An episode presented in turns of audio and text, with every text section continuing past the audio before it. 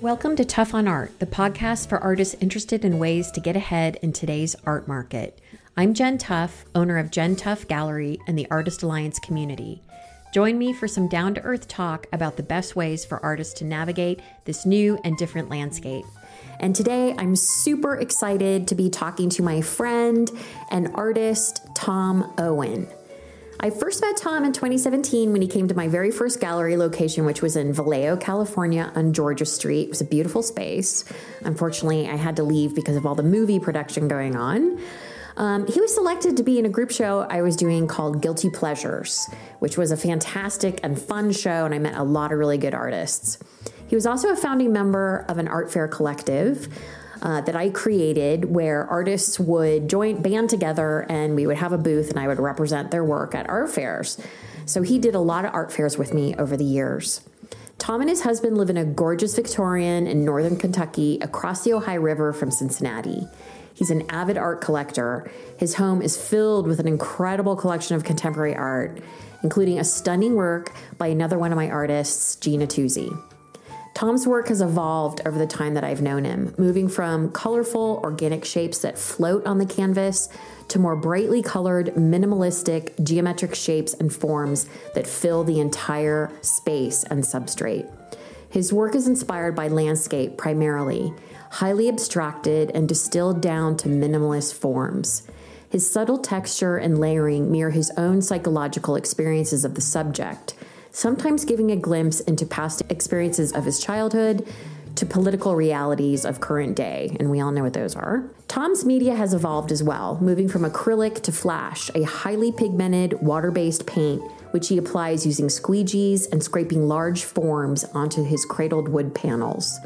Within these forms are a subtle interplay of color, inviting the viewer to look closer, and the hand of the artist is visible as opposed to many minimalistic works where the artist's hand is not present at all. It's one of the things that makes his latest series so interesting to me because it really stands out in its boldness, simplicity, and and how different it is from a lot of minimalistic works you see. A lot of minimalistic works are so cold, and Tom's you know Tom's work has this very subtle you know interplay of color and really sort of draws you in. You can see Tom's work on my website, Jen Tough Gallery, and you can also check out his uh, work on Artsy through the gallery, and you can also look at his stuff on his Instagram feed and at his website. And links, of course, will be available in the show notes.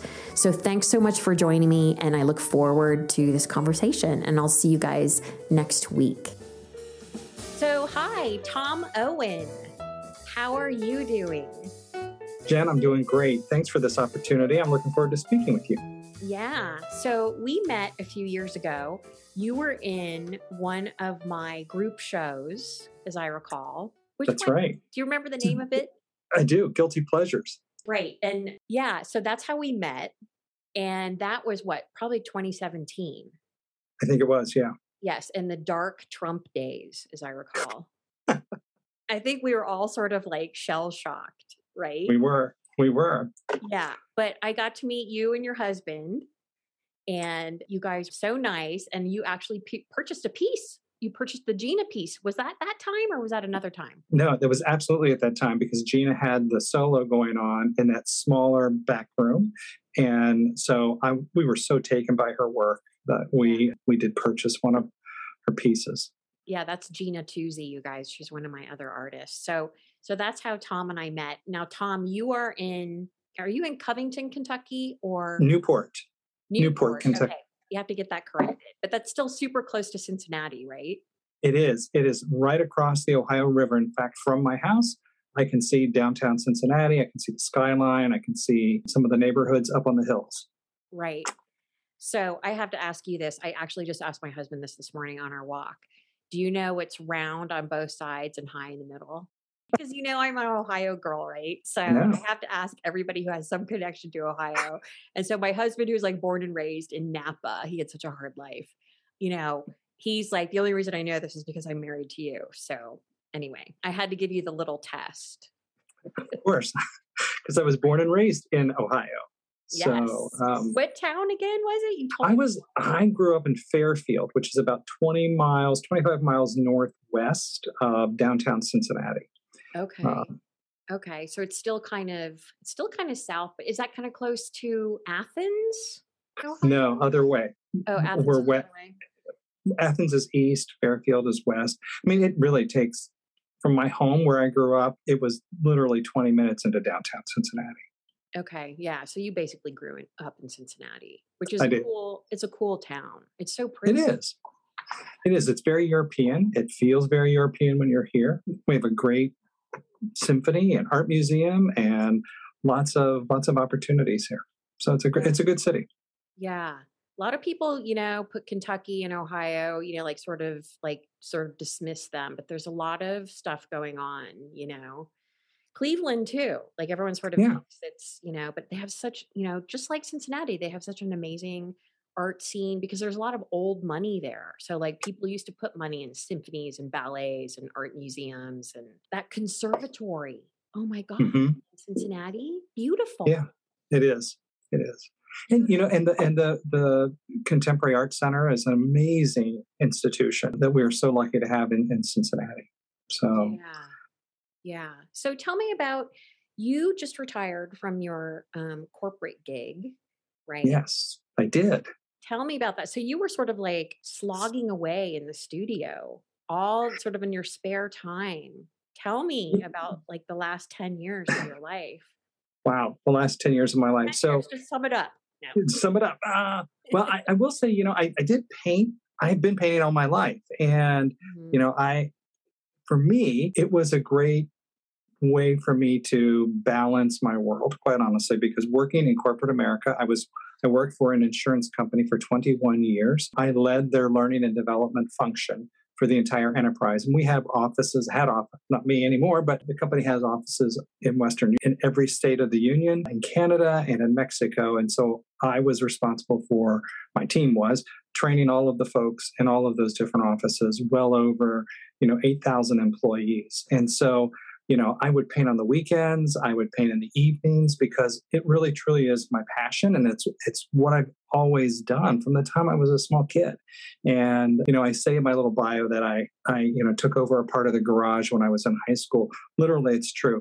I put my father out and and created a studio in our garage so that i could paint during high school. And I, i've always been a painter and it's something that I've I looked forward to doing once I retired from the corporate world. You know, and the corporate world gave me an opportunity really to to survive and to live and to, and to have money to experiment with my art and to grow as an artist. So, you know, I don't regret any of that. It was it was tough sometimes because I would. I'd be painting till 10 o'clock every night or 11 o'clock in, in the evening, and then all day on Saturday, all day on Sunday, uh, especially in the last five to 10 years, because that's really where my heart and passion were. Yeah. Did you find it hard to go from, you know, working during the day and then coming home and painting, like making that sort of psychological switch? Did you just get used to it? Like, how did you? That's a that's a? That's a great question. You know, there's there's a wonderful quote from Nicholas Wilton who said that frequency is more important than duration. And uh, when I didn't feel like going to the studio, I would remember that quote because even if I spent a half hour or just an hour in the evening, then at least I was doing something in in my art. And but it took me a while to get there because I felt like, oh gosh, I only have this limited time and I put all kinds of pressure on myself to like sort of separate those two worlds and to like be totally focused on art while I was, you know, here in my studio. And then, but but over time, I think for me, you know, I was able to to you know, gosh, if I needed to respond to a, a, commission request, I could do that on my lunch hour while I was at work. It was not a big deal. And I was fortunate enough to, to have a flexible boss who, and core values at the company about work life balance, so that if I needed to take a day or an afternoon to go visit a gallery or to do a studio visit. I had that flexibility. And so it was really a gift to me, especially in the last 10 years and working in that company. So, you know, it, in terms of like, could I switch it on and off? No, because I was always thinking about my work, my art rather, not my work at, at the company. Yeah, it was hard sometimes, evenings, sometimes I just wouldn't feel like it. And, you know, and so I didn't beat myself up. I, I chose not to do art that night or knowing that, hey, I've got all day Saturday that I can work on X or Y. So, um, yeah. I, I was so excited to retire though and move my and move my studio out of my house. I took I we live in an old Victorian home, as you know, and I have the third floor here as my studio. And so to move out of that into a much bigger space, into a studio space that you know has a sink and all those other kinds of amenities that people just sort of take for granted has been a real, I think, a real boon to my art making and the quality of the work that I'm doing today versus what I was doing even just a year ago. Yes, because your work really has evolved really rapidly. You know, it has, and I'm having a great time. Yeah.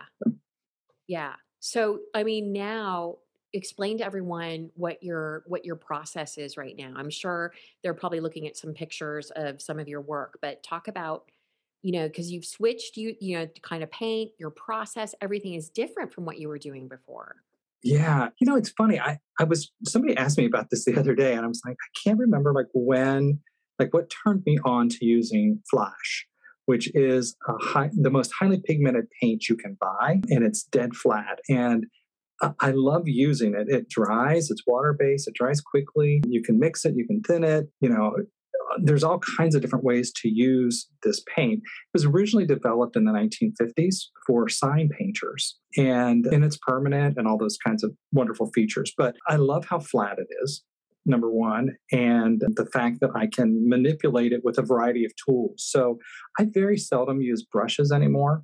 I used to do a lot of brush work, but now I use, I'm looking around here because I use, um, I use squeegees, I use scrapers, I use an edge of a ruler. I use, like, I have this large sheet, that's large sheet of plexiglass that I'll use to pull the paint across the, the panel. You know, and I used Flashe on both canvas and gessoed panels, and you get two very different looks and experiences. So if you think about the painting first draft, the orange and white one, Jen, it's it's done on canvas. And then if you look at some of the others, you know, it's it's really done on on these cradled panels, which I buy from Ampersand. They're super smooth. They're beautifully finished.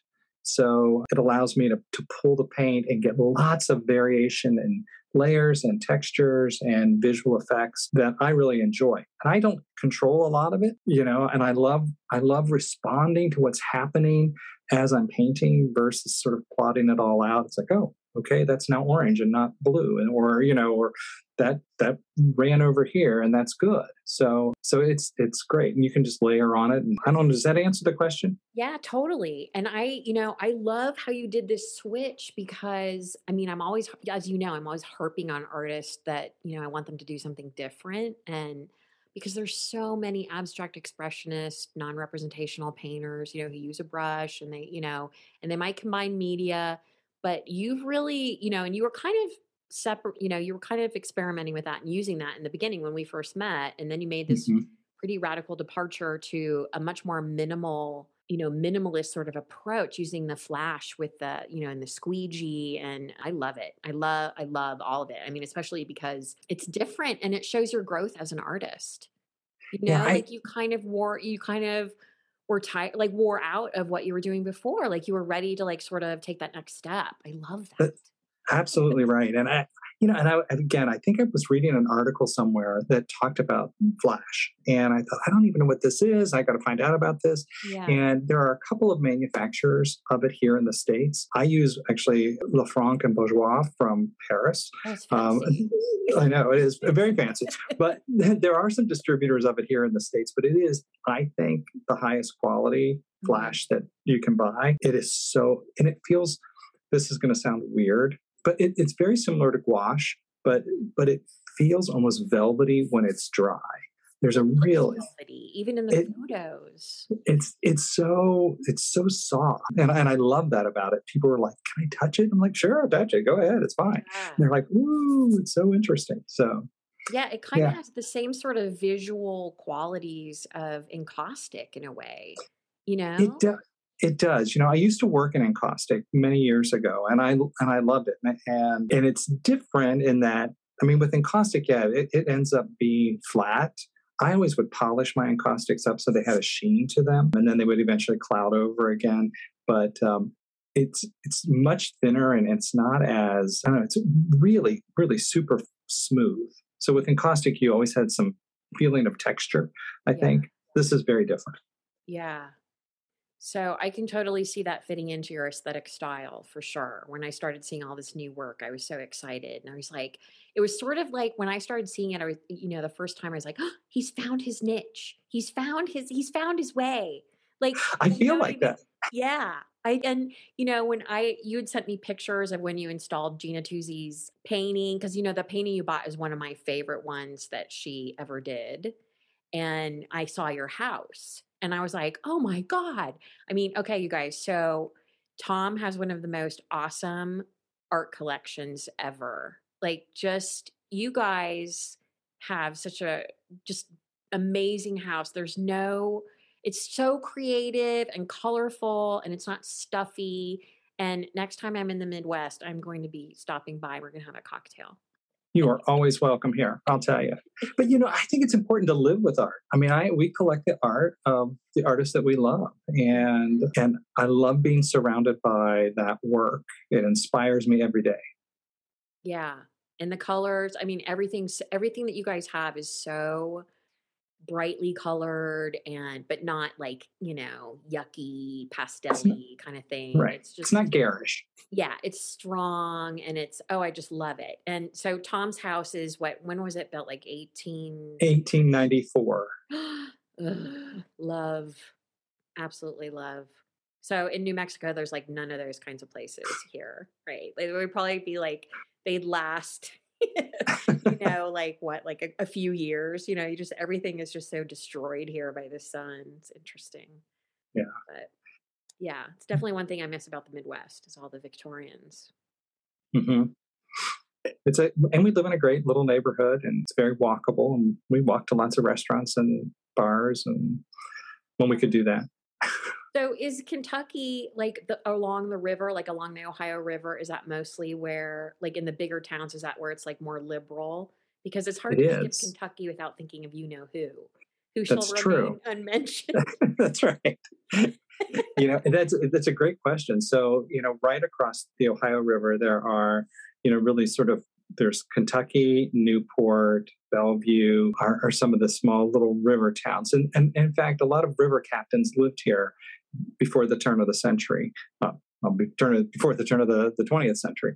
And that's where some of these large Victorian homes sort of were initially built. But it's this sort of strip right along the river that is truly much more progressive. And whenever there's an election and you look at the returns, it's always this particular county, a couple of counties right here along the river that always come in blue. And, and then there's one or two sort of in central Kentucky near the capital or near University of Kentucky in Louisville that come in blue. Everything else is not blue. yes, very red. I know, and you know, people on the West Coast they think like, oh my God, Kentucky, like, you know, they get a little like, you know, they get that sort of look, you know, like this. That's right. Yeah, it's, and they don't understand. I mean, when I first moved to Los Angeles in '93 um, or '92, um, you know, people they knew I was from Ohio, so they said, "Oh, did you grow up on a farm?" It's like, no, actually, my dad was a physicist, So, like, right. not um, not a farm. So yeah, there's a lot of misunderstanding. But I think you know the internet definitely has helped with with that. Yeah. Like, sort of people understand a little bit more about about that. So let's talk more about like your did you go to school for for art or any kind of creative thing or were you more in business or what was that about That- That's, uh, that's a great question. So, you know, I did win two scholarships out of high school to one to the Art Academy and, and one to a, a smaller uh, commercial arts school. And I, I opted not to pursue either of those because, you know, when you're 18, you know truly what's best for you, right? And so I, I made some other decisions and I, I did not go to school uh, for art. So I'm, you know, I'm mostly self-taught. I, I've taken workshops and you know seminars and things like that along the way. But you know, I studied um, theology and English literature. So, so my undergrad is in English literature and with a minor in philosophy and theology. And then, you know, I taught high school for a number of years before I got into business. And so I was actually a religion teacher in, in two different Catholic high schools on the Ohio, in Ohio. And yeah, and, and, and so, and, and, you know, I, I did that for, gosh, I'm going to say 12 years, Mhm. 13 years maybe. And, you know, one of the things I always used to tell my students is you need to try new things, you need to, to reach, you need to grow, you need to learn. I taught mostly seniors, and so it was easier to, to sort of share that message with, with high school seniors, right? And to take risks and, and but to be safe and all those kinds of things. And and I knew I had been at the one high school for almost 10 years. And I thought, you know, I was department chair, I was super involved in lots of different things. I knew every parent there was. And I thought, boy, do I want to do this when I'm 55 and when I'm 65? And I thought, no, I don't. And so, so I sort of took a step back and said, okay, what skills do I have that are transferable? And so I really started looking out in business to see, hey, can I transition some of my my teaching skills, you know, into a more lucrative way of life? And so ultimately I started working for a pharmaceutical research company, a Canadian company, as a trainer in their Cincinnati Clinical Research Center. And so I, I got a couple of promotions and were with them for five years before I then joined the world of insurance. Uh-huh. Um, wow. Yeah. So wait, Art Academy of Cincinnati? Yeah. Did so we have this discussion? So we could have been like maybe in the same foundation because I went there. I know. I, I went know. there for like a minute. I think I was smoking too much pot and like just kind of then I then I went to Colorado to be a ski bum. So this okay, so this was 85. 86. So I'm I'm a little older than you. so okay. this would have been it this would have been in 78. Okay. So not that far off. Not that far that off, right. Yeah. So But you you yeah. you know, you did the right thing because there's no money in art. Like you know now, right? Like you unless you have a trust fund. That's right. Really well, you know, difficult. Jan, I, I, read an article, this has been probably maybe a couple of years ago now, that talked about the economics of art and going to art school and, and mm-hmm. that sort of thing. And um, it said, and I'm going to get the percentage wrong, but out of every art school sort of graduate, they were saying that, you know, it's less than 3% mm-hmm. um, that actually can make a living and make a living doing the kind of art that they want to do and love to do. And everybody else ends up doing something else. And I thought, okay, so maybe I did make the right choice, you know, because I've been able to to practice my art and do painting and create while I've had these other jobs. You know, it's not hasn't like I said before, hasn't always been easy, but it's been it's been a good experience. Yeah, I have no regrets you have so much um, experience, like business experience, which a lot of artists don't, you know, if they haven't taken that path. And half of art is business. It really is. Right? It is. Like marketing, communication, promoting yourself. You know, I mean, you've got the writing skills, you've got the business skills. I mean, that's huge. It's huge. It, I, I, do, you know, I do feel like that that's been a real um, bonus for me yeah. to have had that experience. yeah you know, I, it's like I have I, when I get a request for a commission, you know, I know how to talk to those folks. I know how to, you know, go into their home and look at it and, and have a conversation about what do they want to achieve and why are they, you know, all of those things that I had to do as a business person, you know, so it's, it's worked out really well for me.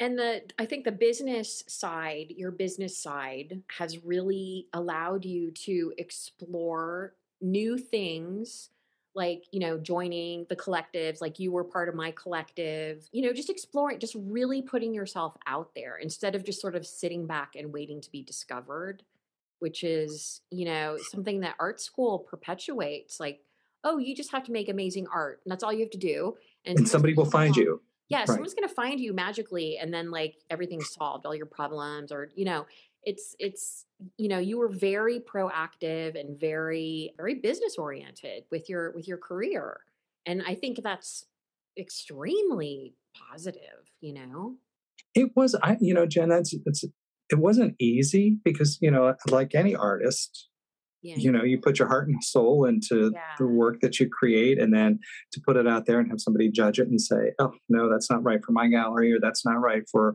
you know this show or whatever. But I think where business helped me, okay, that's one person's opinion. There are other opinions out there. And you know there there will be somebody that likes and appreciates what I'm doing, and I just need to find the right person uh, or the right you know group of people. And hey, thank you for your time, and I move on. I never want to burn a bridge. And something I learned in business: you know? Yep. And yep. the other thing I think that's helped me is to understand that most gallerists are business people and that, you know what? They don't have a lot of time to waste. They're looking to make money for themselves, but also for, you know, providing art for their clients.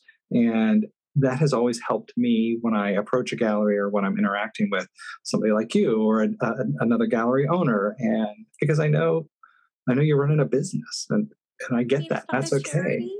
It's not. I know. Sorry, y'all. For my health. right. Right. not. I know, but it's it's like I you know, I I try not to be high maintenance, and because I know there are high maintenance artists sometimes. No, not at all. So um, I try to have things, you know, on time and the way somebody wants them. But yeah, anyway. no, you're great. Okay, so speaking of great, tell me about your dogs because they're so freaking adorable.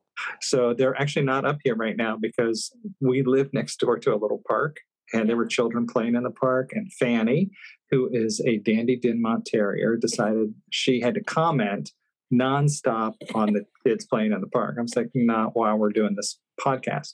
So she is four years old. And if you don't know what a Dandy Dinmont Terrier looks like, do a quick search because they are the funniest looking dogs in the world. And we love the Fanster. She has personality plus and but she's she's very long body but a big poofy head so i wish she were here now and i'd pick her up so you could see her and then and then we have mavis and mavis is a gosh she's what now 12 or 13 norwich terrier so if you if you ever saw the movie best in show and you think about the little dog Winky that wins that wins the dog show, that's a Norwich Terrier. And Mavis has personality plus and an attitude to go with it. She's very much her own woman and will tell you when she wants something, how she wants something, and and if you don't meet her expectations, she lets you know that too. So they're both sweet dogs, and we're very lucky to have them. They get along okay. Fanny tolerates Mavis. Mavis, I should say, tolerates Fanny because Fanny just wants to play. Yeah, she's younger, so she's all she she's all about that. But two right. of the greatest dog names ever, Fanny and Mavis. Mavis. and before we had Fanny, we had Blanche. Blanche. Uh, oh, I think I remember. You should, yeah. Blanche was yeah. a West Highland White Terrier we rescued from. Uh, she was a she was used as a breeder in a puppy mill, oh, and so we saved her from that horrible life. Um, yeah. Oh. And so she was a great dog. She was probably the best dog we've ever had. Sweet as can be. But. So, so tell me about your goals for art. What do you, what do you? I know that's kind of a big question. Just tell me about like where you kind of want to go and and what you know. Is it multiple galleries across the country? Are you trying to get more galleries? Are you trying to like what? Just just talk about that a little bit like what you yeah you know that's a that's a really good question and as a business person i would have annual goals and objectives and See, set this for my team. good. i know. And and it's funny because i we're getting ready to go on vacation and i and i said to to neil my husband i said you know i want to take some time while i'm lying on the beach and jot down what i want to achieve in 2021 in my art practice. Ooh, and I love this. I'm all about goals so I have, you know, I don't I don't have them completely formulated because what I find is I need a space to do that. Yeah. To really sort of think about where where do I want to head? You know, I've got I, I'd I'd love to have more more work in galleries. I'd love to sell more. You know, it's funny. I enjoy commissions. I know some artists really don't. They struggle with that a little bit, and I get that. I'm not afraid to walk away from a commission. I've done it a handful of times. You know, I sort of have a process that I use with clients and and if we can't come to an agreement then I, I'd say, you know what, I am not the artist for you. Here's a list of other people that you might want to con- connect with, but I, I can't produce what you're asking me to produce because I don't do reproductions and I'm not going to not be true to myself and, and my my vision. So, and if, it, if those two things don't meet, then I, I'm, and it's funny, those people that I've said, hey, okay, you know what, let's part ways they still follow me on Instagram. They still, you know, send me Christmas cards, all of those kinds of things because yeah. we yeah. left that relationship in a good way. Yeah, because it probably um, would have gone south rapidly if it Yeah. Right. so anyway, in terms of goals, I you know I, I, would like to I'd like to be in a few more galleries. I'm going to be really selective about that. You know, I have you know where I find that my work does really well are on the coast, West Coast and East Coast. I th- I think you know probably I've had some success in Florida and in California. You know, I'd like to sort of break into the Charleston region a little bit. I think there's some mm-hmm. opportunity for me there. Yeah, like I said, my plan is to take you know sometime over the next several weeks and really kind of flesh out those goals. And here's the thing about goal setting, Jen, is I never do more than three big ones because the reality is if you do more than three, you're never going to get them achieved because you're too pulled in lots of different directions. If well, I want to do this, and I want to do this, and I want to do this workshop, and you know, teach this, and then you're not spending your time on your practice. And so um, I try to limit it to three to four sort of big goals for me. What do I want to, you know, whether it's, hey, you know what, I want to expand my studio. That could be a goal. You know, I want to, you know, break into this particular market. So how am I going to target different galleries? That sort of thing. Are you a uh, database person? You know, I'm I'm not. I know. I, I keep thinking I got to find a better system. I know, I know. It's, I mean, I have, I use my computer a lot and I have lots of files, but you know, Excel was never, or Access, I never had to use those tools. Yeah. And so I don't think I'm very skilled at it and I end up getting frustrated. And so I just go back to creating the table in Word. I mean, I have all the, my own created spreadsheets and things like that, but right, it's, right. Um, That's what I mean. Yeah. Yeah. Abs- oh, absolutely. Oh my gosh. Yeah, I was yeah. going to say, hey, wait a minute. You're like the business organized person. I can. Yeah, I, I couldn't just like do this on the fly and remember all this well, stuff. I think a lot of artists do. You know what I mean? Like, I think, especially when you're talking about goals, you know, they, they're like, oh, yeah, well, I'd kind of like this. And it's like, well, then how do you, what steps are you going to take to get that? What's your process? That's right. You know? And I think that it's it's really easy to you know to sort of overlook that. And I think you know, I know with Excel for me, I was like, there's no effing way I'm going to learn Excel because I'm, someone's going to ask me to do it. And, right. You know, and I, there was no way. So I think there's a real aversion to that. But, you know, those tools are helpful when it comes to like approaching galleries and. Absolutely. And I will tell you, Jen, okay, I'm going to get all businessy now. So I, I used to teach a program to executives called the Four Disciplines of Execution. Ooh. and and it's it's actually some work done by Covey did some of this work, and Larry Bossidy did some of this work. Mm-hmm. In in how do you execute on you know these wildly important goals? And and I still use those those tools and those processes in my in my practice today. And so, you know, it's about having a scorecard. It's about, and once you get it sort of, you know, it's about, okay, let's settle on the three most important goals and what steps you're going to take and what's your vision to get there and, and so on. And how are you writing that down and how are you keeping score and those kinds of things. Mm-hmm. and and it feels like a it feels like some work at the beginning but then once you get it oh yeah, my god. totally. Then you can't live without it. You can't live without it. You so can't. i'm a, i'm a huge process. Yeah. Yeah i'm a huge fan of, of the four disciplines of execution. Yeah well, I think your business sense has really, really helped in, you know, really advancing your career really rapidly because, you know, I mean, just three or four years ago, I don't think, you know, you were with a gallery and now you've got like three, right? Yeah. So I, you know, it's, well, you know, I, so ADC Fine Art in Cincinnati has been showing my work for, gosh, since, well, probably for the last eight to 10 years, but not very, I mean, not a lot. And, and, you know, I've been very fortunate to, to have been with them. And then there have been some smaller galleries along the way that have had, you know, I've been with them for a year or a couple of years and then, you know, owners change and they change their focus and yeah, things like that. COVID and, you know, and, blah, blah, blah. and then there's a COVID thing, right? But so, yeah, um, so I'm with, well, Jen Tough Gallery. And there is, you know, art design consultants. I'm with Palette Home and Paint in Richmond, Virginia. And there was the Greenwich House Gallery here in Cincinnati, but they've since closed. So, yeah.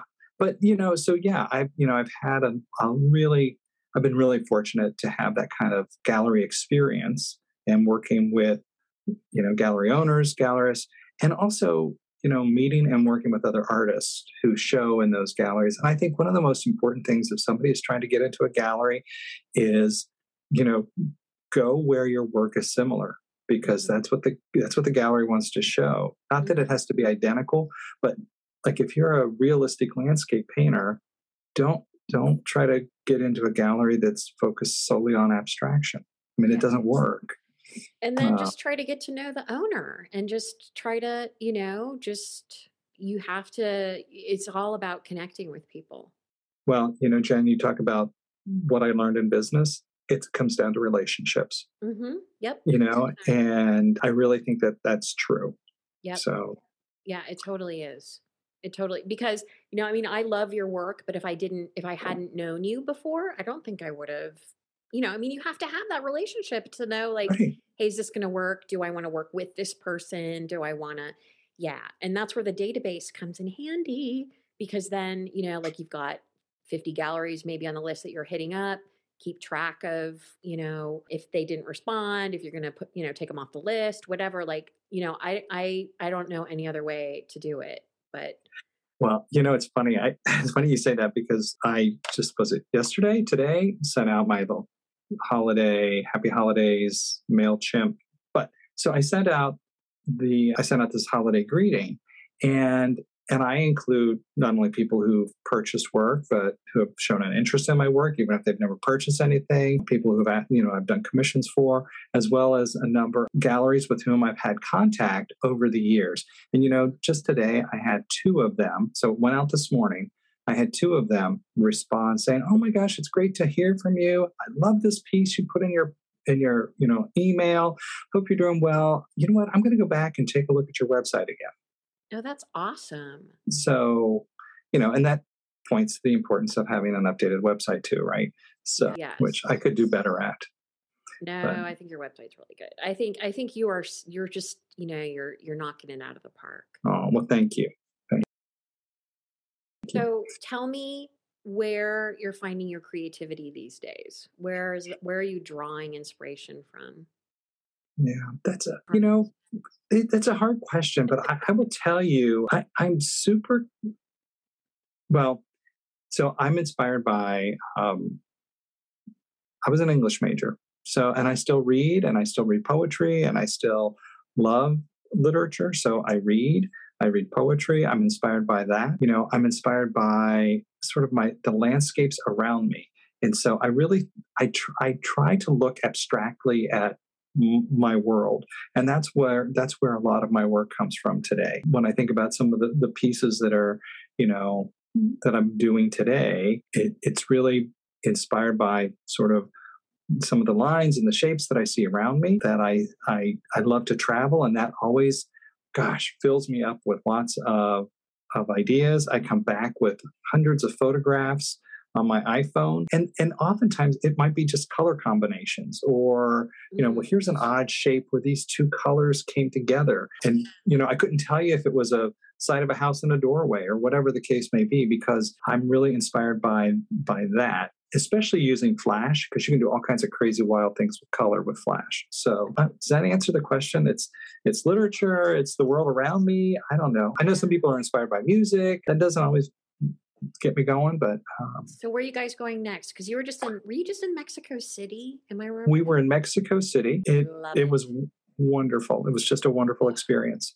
And so we are actually this week we are headed to Anguilla and we just got all of our yet again another COVID test, which were all negative, which is great. And then it's crazy because you have to fly into St. Martin and then you have to take a boat from St. Martin over to Anguilla.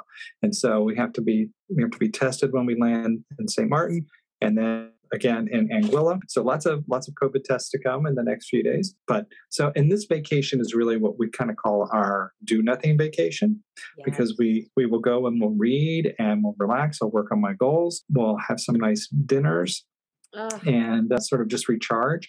And Anguilla is it's not very touristy. There are there are no chains there. Most people rent condos or uh, homes. And so, anyway, so that's coming up. And then in the spring, we are right now, fingers crossed, we are headed to Paris for four days. And then from Paris on to Morocco for 10 days. Oh, and my then, God. and then back to Paris for three days after that. Okay, so, So- the stuff you're gonna, the pictures are gonna take in Morocco. I can't even imagine. I, I'm so excited. I know. Right? I know. That's on my bucket list. I've been to Tunisia. But- Mhm. I've never been to Morocco. That's definitely on my on my bucket list. Ugh, So, so we're hoping we're hoping we also have a we also have a, a trip tentatively planned for Greece in there, but next year. But we'll see. Nice. I know because Neil retires in April Oh, of this year. Yeah, this coming year. So You guys are going to be like never at home. right, I'll be in the studio or we'll be traveling. One of the two. Yeah. Oh, it sounds so wonderful. I'm so happy that everything's like really working out for you. And, you know, it's just so good to see, you know? It Oh well, thank you. Jen. Yeah, your work's beautiful. And like, if you guys don't know Tom's work, you can mm-hmm. go to my website or you can go to Tom's website. What is your website? Tom? My website is tomowenfineart.com. Okay, Tom Owen Fine Art. And then what are you on Instagram? I am Tom Owen underscore artist. Awesome. Okay, and there's no S on o- on Owen. It's not Owens. It's just No S. Thank you. All right. So, Tom, it was so good to see you. We're on Zoom right now, so we can see each other. And thank you for spending some time with me. You really Oh, you're you're so welcome. I've enjoyed this. It's been great to catch up with you, Jen. So let's stay in touch. Okay, great. Tell Neil I said hi and maybe I will. and Fanny. Fanny. That's right. Okay. Thank you. All right. Thanks, Tom. Hey, you're welcome. Um, we'll talk soon. Thank you so much for listening and supporting this podcast. Your support means everything. If you'd like to learn more about the Artist Alliance community, send me a question, or learn about other events or projects coming up, please visit my website at www.jentough.gallery. See you next time.